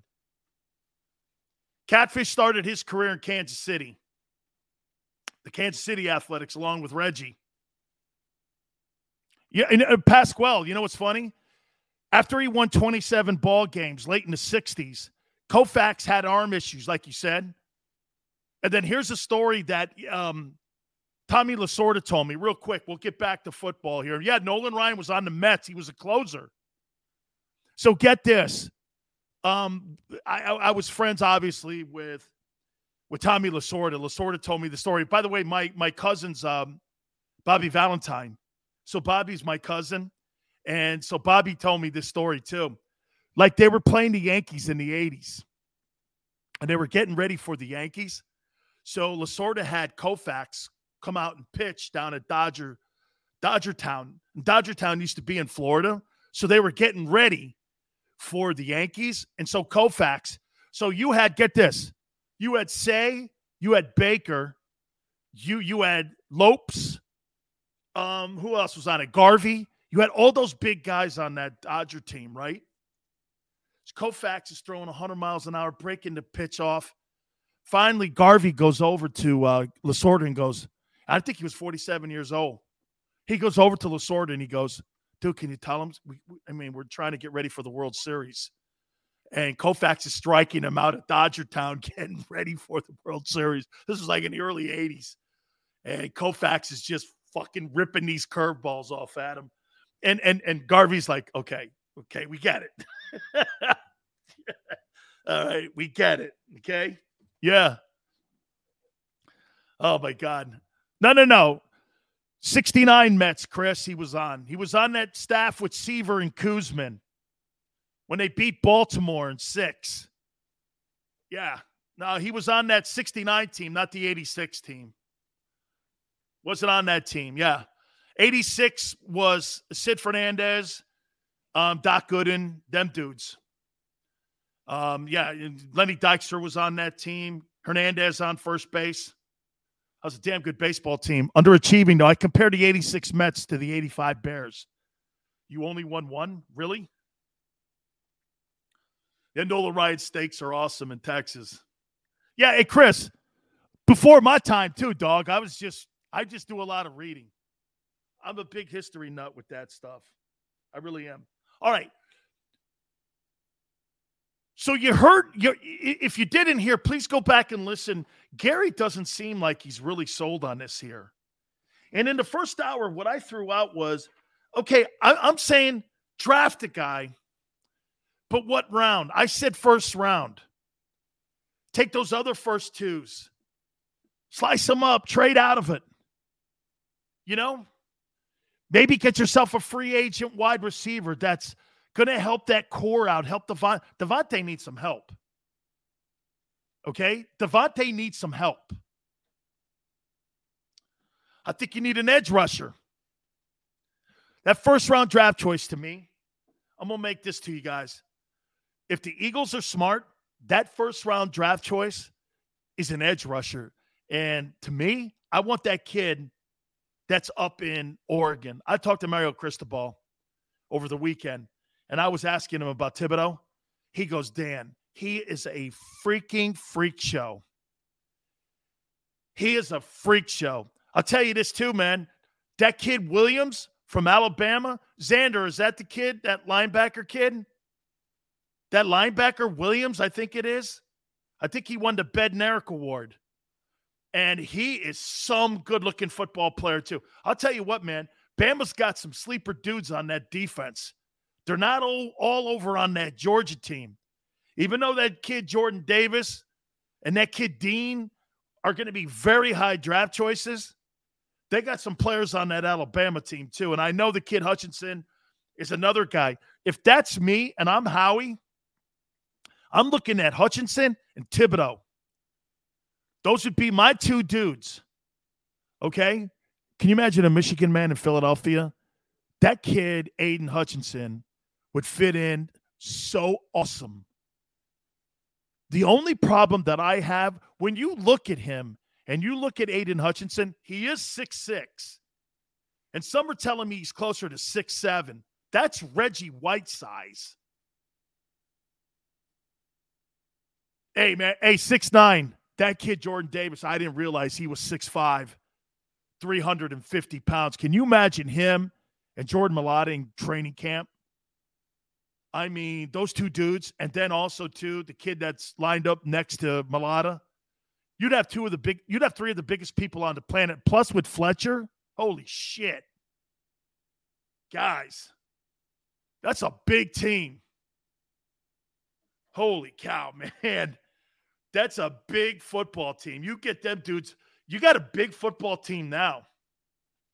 You know that's always been one of the big things with the Patriots the Patriots have a huge football team. They, they, they are huge. Hey, by the way, what do you guys make of this kid, Tyler Heinicke? This is who we're going to see this weekend when the Eagles take on Washington. I watched that game over the weekend, and I watched it pretty close. You know who he reminds me of? He reminds me of Brett Favre. You know, he's a gamer. Sometimes he just looks terrible. Sometimes he this guy's beaten Tom Brady. Okay? I mean, this guy's put up a pretty good looking resume this year. Saint says Tyler's Minshew. I don't know, man. I think he's better than that. Yes, Chris, Bills are a small team. They are. And that's why they're having troubles, in my opinion, stopping the run. That was one of the reasons why I thought the Buccaneers took control of that football game was because they were able to get Fournette going early. And when they got Fournette going in that game against the Bills, you saw play action open for Brady late. That's why you started seeing him hitting people more, especially Gronk coming down the seam. Yeah, he did. Heinicke got rocked yesterday. Milton Williams, that's it, Wick. I think he won the Bednarik Award. He's a good looking player and another one of those kind of guys. In my opinion, you can rush him. He can play inside or outside for you. He's another one of those kind of players, man. That's a versatile dude. MJ, I saw this. Pro Football Focus said that the Eagles have the ninth best roster with three first rounders building something special. Absolutely. I saw that too. I did. I saw that. Ewing. Sills, if Tyler had a line, he would be a problem. Yeah. Yes. I think they're getting better in the O line. Milton is Cox 2.0. Cowboys D is like the Bills. If you go power, you can bully them. Boy, that is so true, X. That is so true. If you if you get up on the Cowboys, see, to me, I think Washington made a mistake. You needed to run that fucking ball, man. Challenge them up front. Throwing the ball, you've got to do a better job of managing first and second down, in my opinion. And I thought that Washington did a poor job in the first half against Dallas. I, you know what? Here, let me ask you something. If you're Dallas, do you guys feel pretty good coming out of that game? Yeah, William, I saw that. Jonathan Allen of the Washington Redskins is now in COVID protocol, but Xander says there's a potential he could still play. Okay? If you're if you're if you're Dallas, are you are you happy with the way they won that game? I went like this. Man, you let that team come back in up on you like that? That shows me they can't put teams away.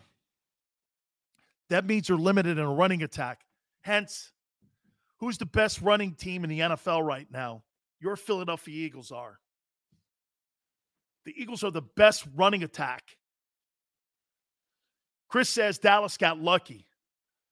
Chris, I think, you know, again, no running attack. Dak's not that football team, guys, is not winning a Super Bowl. X says you're nervous about Dak. I'm not nervous about Dak. Patrick Mahomes makes me nervous. Kyler Murray makes me nervous. Herbert, Allen, Brady, Rodgers. Here, I'll name them. Here's the quarterbacks that make me nervous. Maybe Matthew Stafford a little bit. Not always. Murray, he makes me nervous because he could do more things. Russell Wilson makes me nervous. Tell you this, you know who be who might be playing some of the best football in the NFC right now? Jimmy Garoppolo's playing great. Greer says nervous about a game manager. Game managers? No, no, no. Hey, Greer, I'm worried about winners. I don't know what game manager means. If people call Tom Brady and Joe Montana and Peyton Manning game managers, if that's what that means, I'm in. I'm I'm okay with yes. I'd be nervous about those guys. Lamar Jackson ain't no game manager. that dude ain't no game manager. he ain't managing nothing, man. That guy's trying to win ball games. Dak Prescott. I, I, know what you, hey Greer. I know what you're talking about with with Dak. Are you really nervous about a game manager like that? I got it. I got it. Somebody throws something out, you go, Sills, I'm being sarcastic. You know what sarcasm is, right? Hey. Wick says Gainwell is underrated. Dude, he's a guy. He's a guy, man. Dude, how, about this? Can I say this? And, and maybe you guys disagree. I think your running backs are decent. I don't think they're great. The Miles Sanders kid, San Francisco's got six of them guys. Gainwell, another guy San Francisco would pull off the practice squad and put him in there and gain 100 yards. The, they don't they don't look special to me. I mean, when you look at the Eagle running backs, you see special? I don't know. I see really good.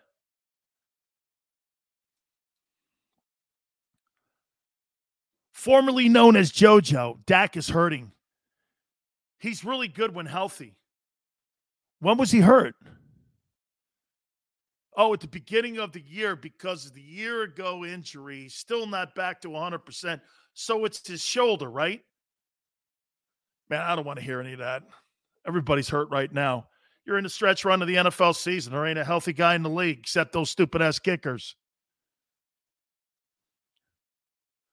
Lenny says we don't need Gainwell to be. You need him to be more of a like a Tony Pollard and Zeke kind of stuff. Okay. I got it. I know what you mean. I know you have to have dual back tandems nowadays in the NFL. I got where you're going. Okay. Howard Scott better than Sanders, but those guys, James, they're just dudes. Saint says you need another blunt, a big man running back. Saint, I think it's code for red zone, right? You need a red zone and short yardage back. You need to get somebody that will get you to critical yards because, again, when you have a quarterback like Jalen Hurts, you've got to manage. You've got to manage first and second down. A guy like Patrick Mahomes can go like this, right? He could look like he could look like shit on first and second down. Throw a 25 yard touchdown strike. That's not going to beat Jalen Hurts. Jalen systematically got to move down the chains. He's got to move the chains. He's got to move down the field.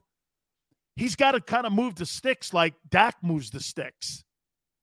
He's got to work on his accuracy for sure. James says, we're working with that. We we're working with what we got. I James, I'm not ripping it. I'm just saying I'd like to improve that next year. Okay? I'm not ripping them. There's no ripping here.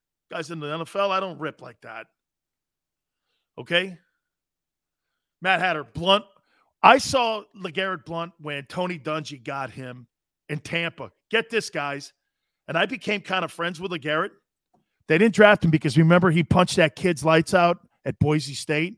I think Oregon went to Boise and he punched that kid in the face. It cost him big money. Tony Dungy gets him, gives him an opportunity. I think like in eight games he gained a thousand yards with the Bucs.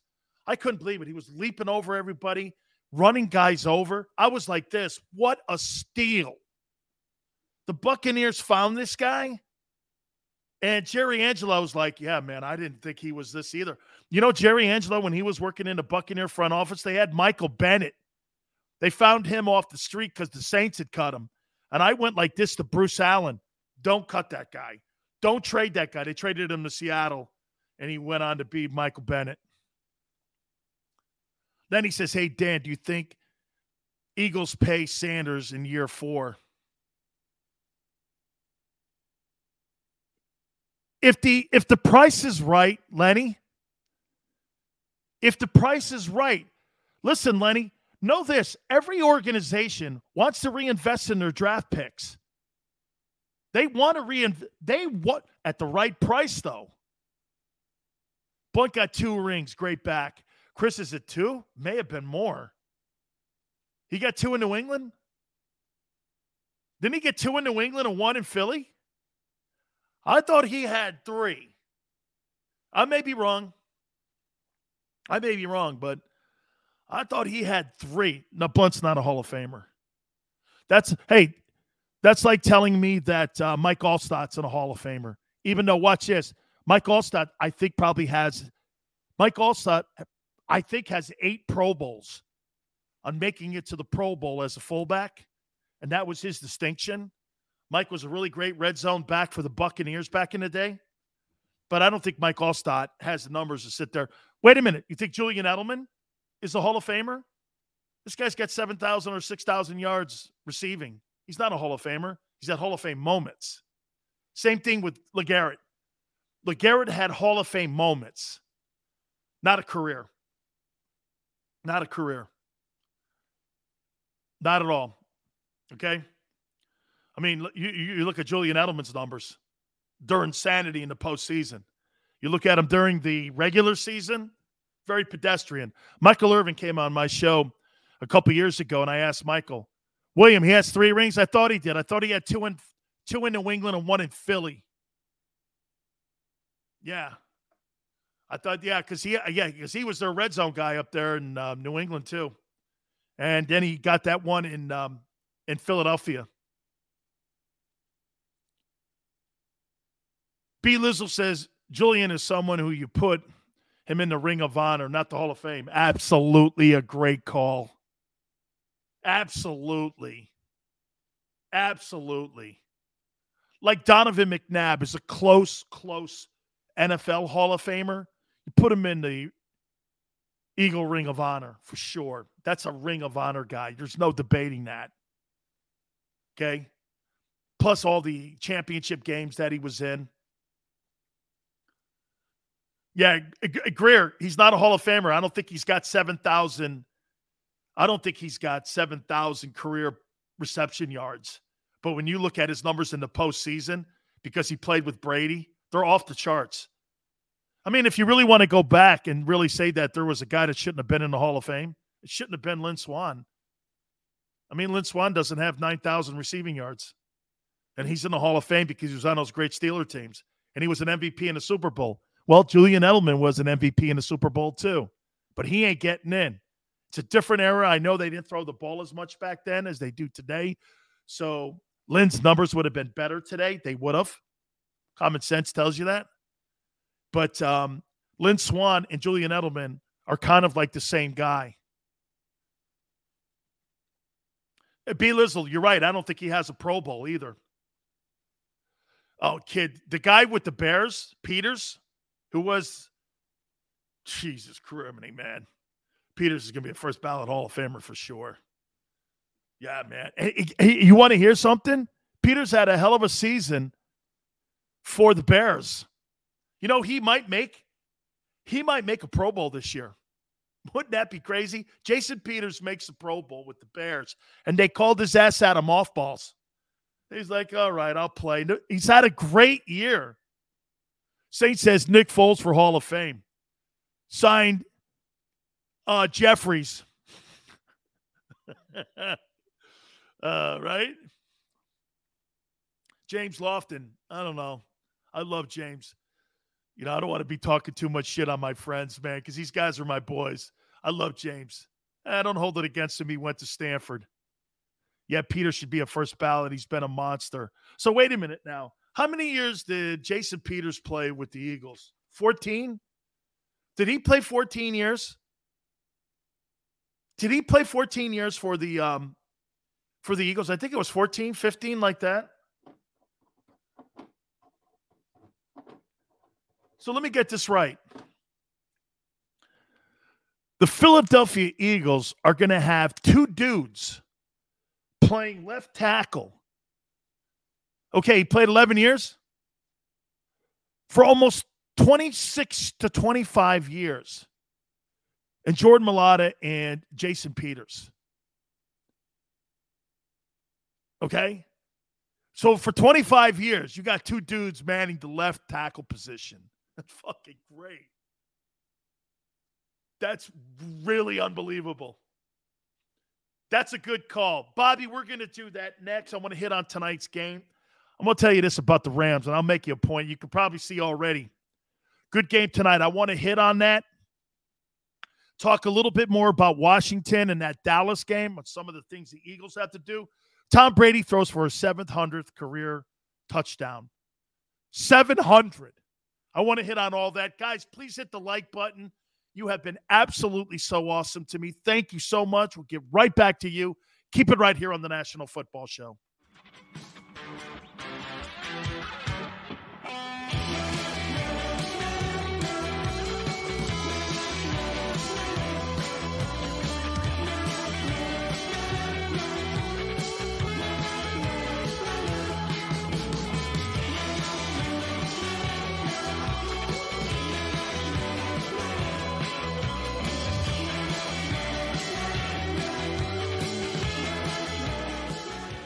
At Stateside Vodka, every new customer gets the world's best rocks glass, free. What's that? Uh, a rocks glass? You're telling me that bottle is cut in half? You could say that. Holy sh! The glass is for cocktails, right? It's for this, this, this, and that. Is the length of the glass equal to your. You betcha. But is it made out of. Glass? Yeah, okay, but is the rip. Smooth? Will you stop doing. That? I'm the professional here. And you're telling me I can get one of these glasses for free? That's right. One free rocks glass per customer with each first time purchase of stateside vodka. All from the company that's highly awarded. Zero carbs, zero sugar, and deliciously tasting vodka. So good, it just disappears.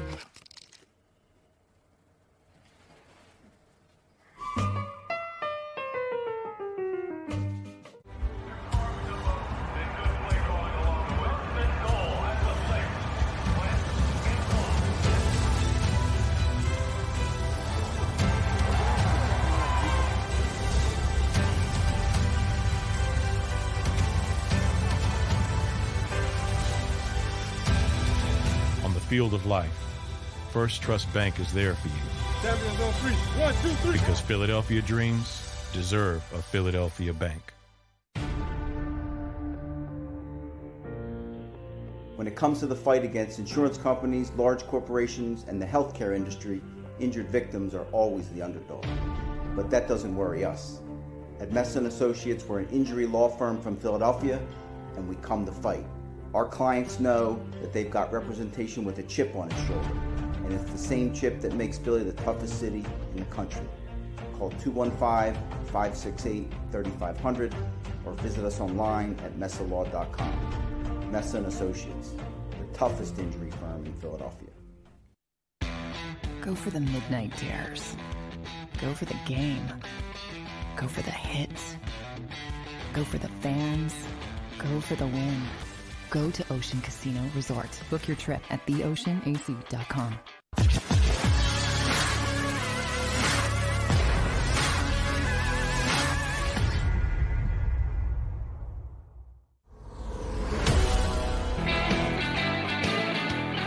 Welcome back, National Football Show. Greer says, How did Michael Strahan get into the Hall of Fame? By the way, I'll hit on that.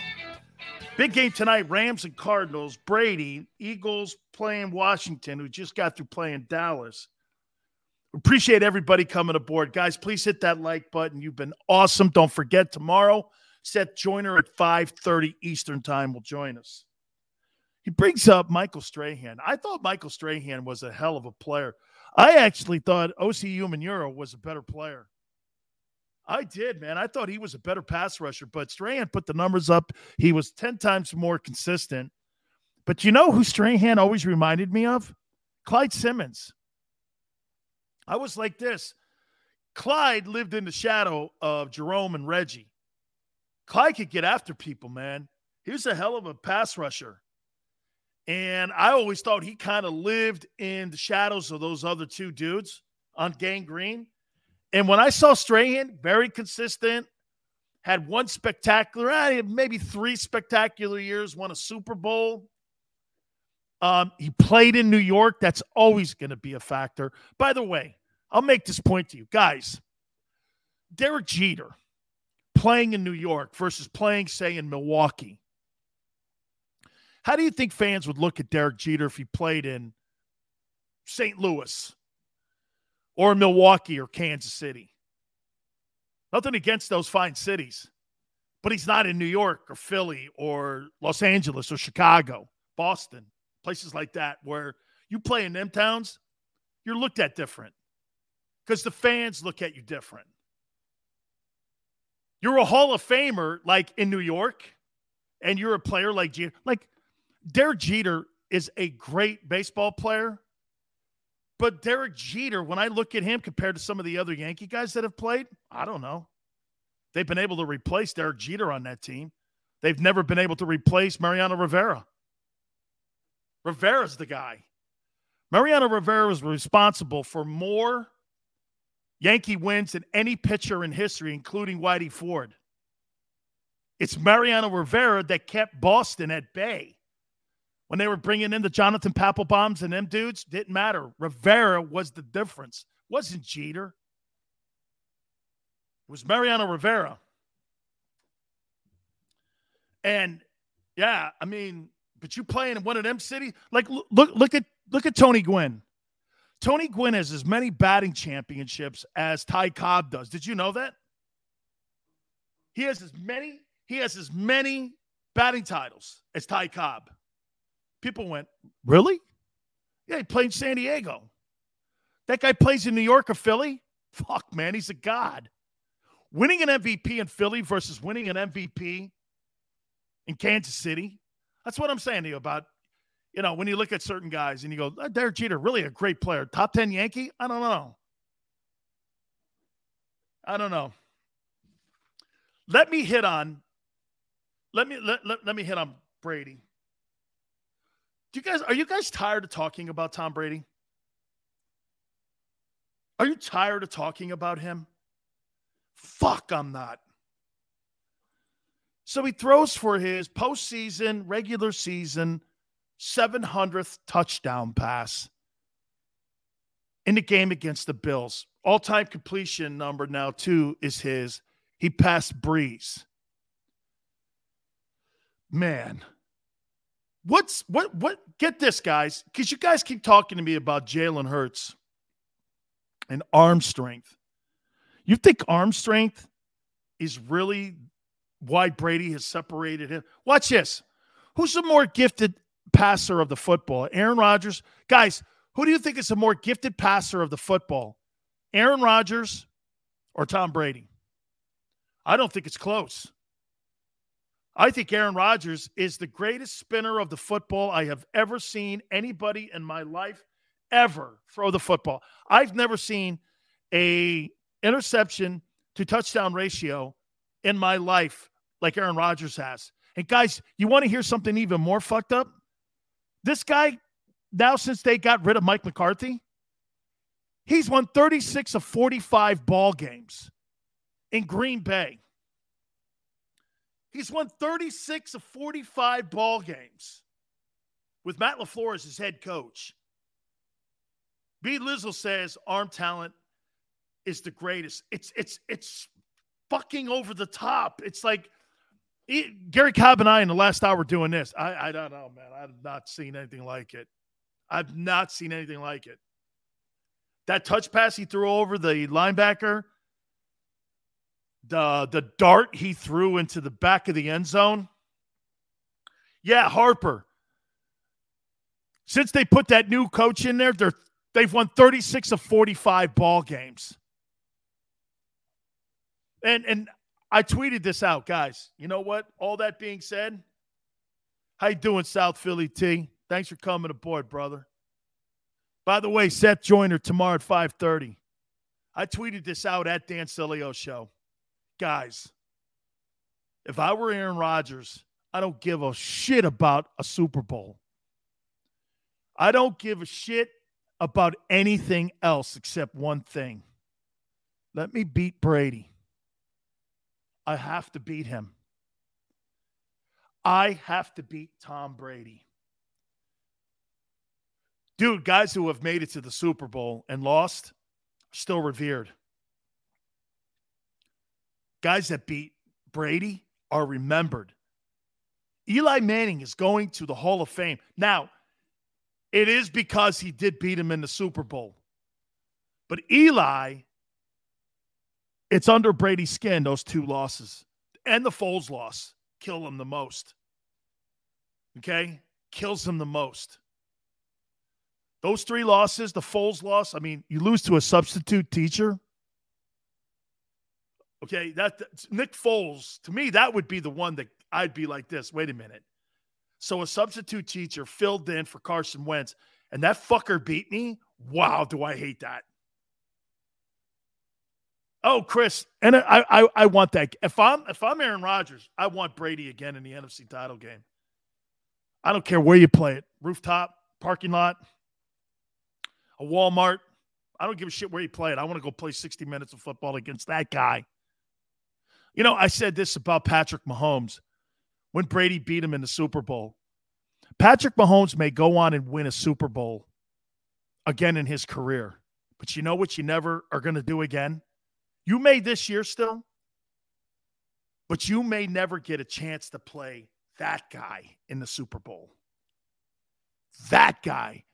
You may play someone else, but playing that guy that's what you play for. Look at Montana. Montana beat the Elways and the Marinos in the Super Bowl. This guy wasn't beating stiffs. And by the way, Boomer Esiason won the MVP that year for the Bengals. Every one of those guys that Montana beat for his four rings, okay, all won MVPs at one time or another and won Super Bowls or were in the game. Or Hall of Famers beat Elway twice, destroyed Elway twice, really, and pretty much destroyed Marino.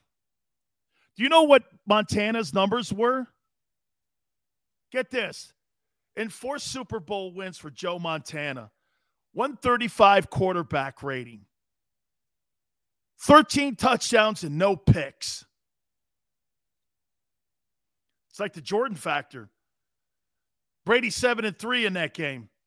Oh, Joe's four and zero, and they weren't close. Well, the Cincinnati game was.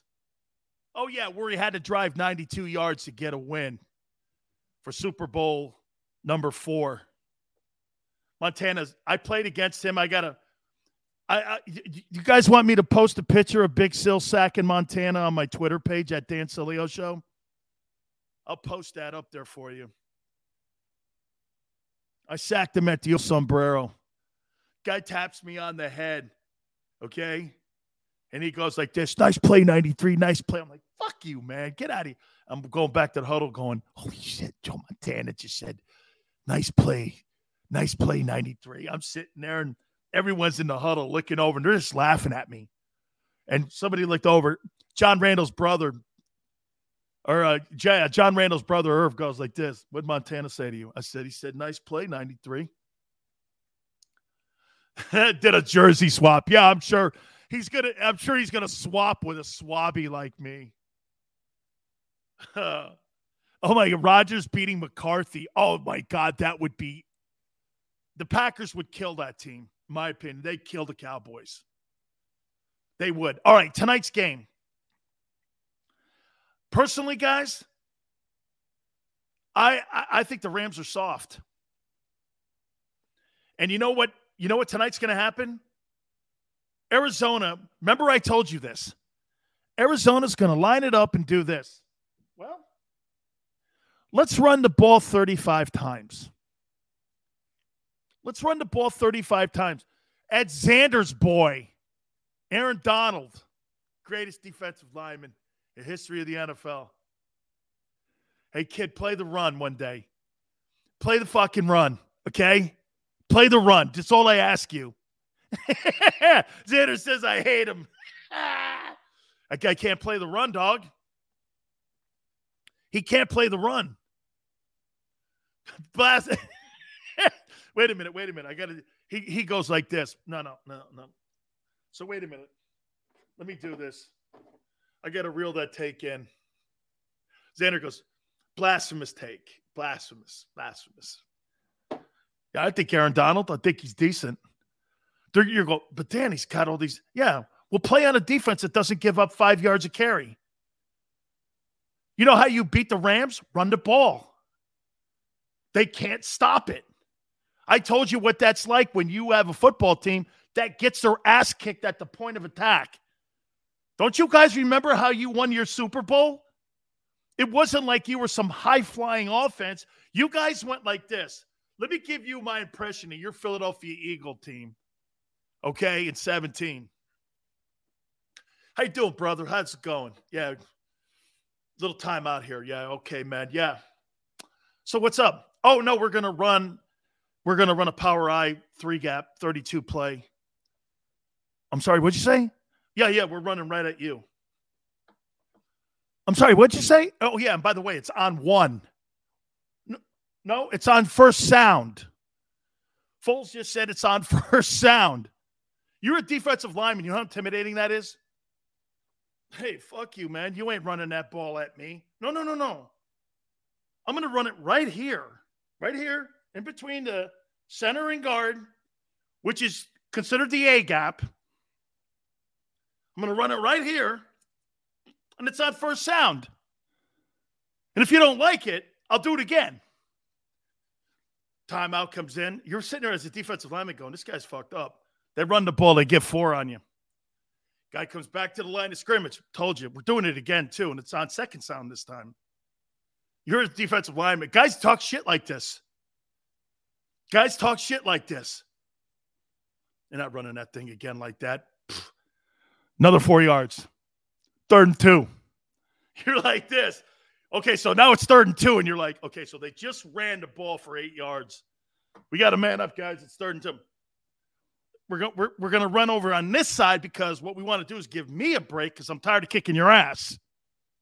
So we're going to run it over here. First sound. Another four yards. First down. and they go down the field like that on you. Then they score. Then the next series comes, you know what that old lineman's telling you? Hey, remember what happened last series? All day. All day. So get your lunch pail. If I were you, I'd pull my union card out because it's going to be all day. You got a miner's hat? You're going to need it because I don't want you to get hurt or anything with falling debris. Because something's going to fall on you here. I'm going to fuck you up the rest of the day. You don't think that's the kind of shit that goes on? hey, man, that's the kind of stuff that is said all the time in there. And when you got an old line like that, like you have this year, you don't think those guys are going like this? Oh, how about this? You know the worst thing you want to hear is? You know the worst thing is? You hear this. Plays over. and you're a D lineman going like this, and you don't know what they're saying. And This guy just had two plays where they got nine yards and it's third and one, and they ran the fucker. And you're going, why they laughing, man? Why them guys laughing? And you know what the guys in the huddle are saying? Because they ran the ball down our fucking throats. Let's man up here. All of a sudden they do it again. You hear them. you know that dude 93? I could eat a bowl of soup off his fucking head. You talking about me?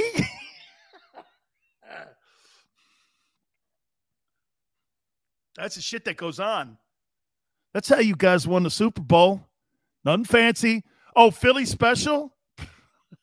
hey, can I tell you something? The Patriots were probably exceptionally excited that they ran the Philly special on them at that time in the game because you had stolen their souls by then. Their souls were stolen by then. And they just didn't want to get beat up. What did that Patriots team do? They took a page out of your playbook, didn't they? And they put that on that Rams team. What, what, what was that thing? 14 7 or something? 14 6 or some shit? I, I don't think the Rams scored a touchdown, right? Aaron Donald was nowhere to be seen. They ran the ball right down that guy's face. That's the best thing in the world. What I don't want is, and that's what the Rams are. The Rams are a finesse team. Okay? That Cardinal team, they're pretty stout. Chandler Jones can rush the passer. They got ballers on that team. I think Arizona puts it to them. I just think they're a tougher team. Okay? Hey, Nathan, that Eagle. You know what though, man? Garry Cobb said that this this group of old line that the uh, Eagles have has every opportunity to be as good, if not better. He thinks there's more upside with that group that you have right now than what you did even with your Super Bowl. Fugazi. yeah. Hey. All good, man. Hey, right here. Wait a minute. Xander says Big Seals proceeded to tell me Fletcher was better than Donald, to which I told him he was nuts. Fletcher's a more complete player. He plays the run. Aaron Donald's like a windmill. You know, you know those turnstiles at Lincoln Financial? Where they do, wait a minute, wait a minute. Hey, Houston, how come he plays on a defense that gives up a nickel every play? That guy gives up, that guy should hand out tickets. Here you go. Here you go. Here you go. Here you go. Here you go. Here you go. Oh, yeah. As a matter of fact, Aaron, here's Aaron Donald against the run. Guy does the backstroke like he's in the Olympics.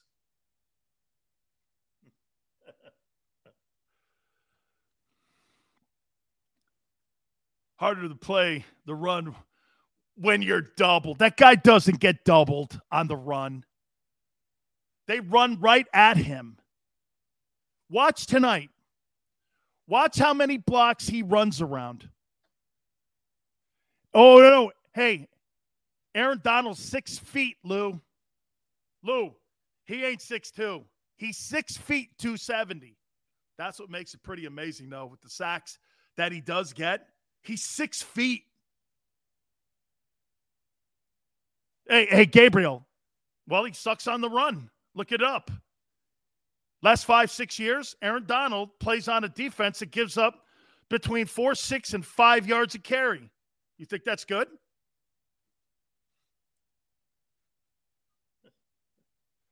He's like a maitre d. Watch this.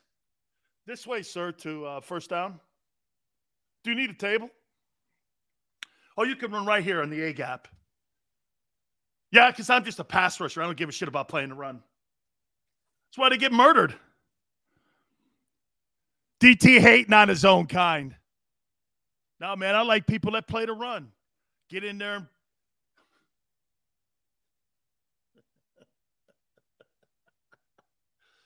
Fucking guy's a windsurfer.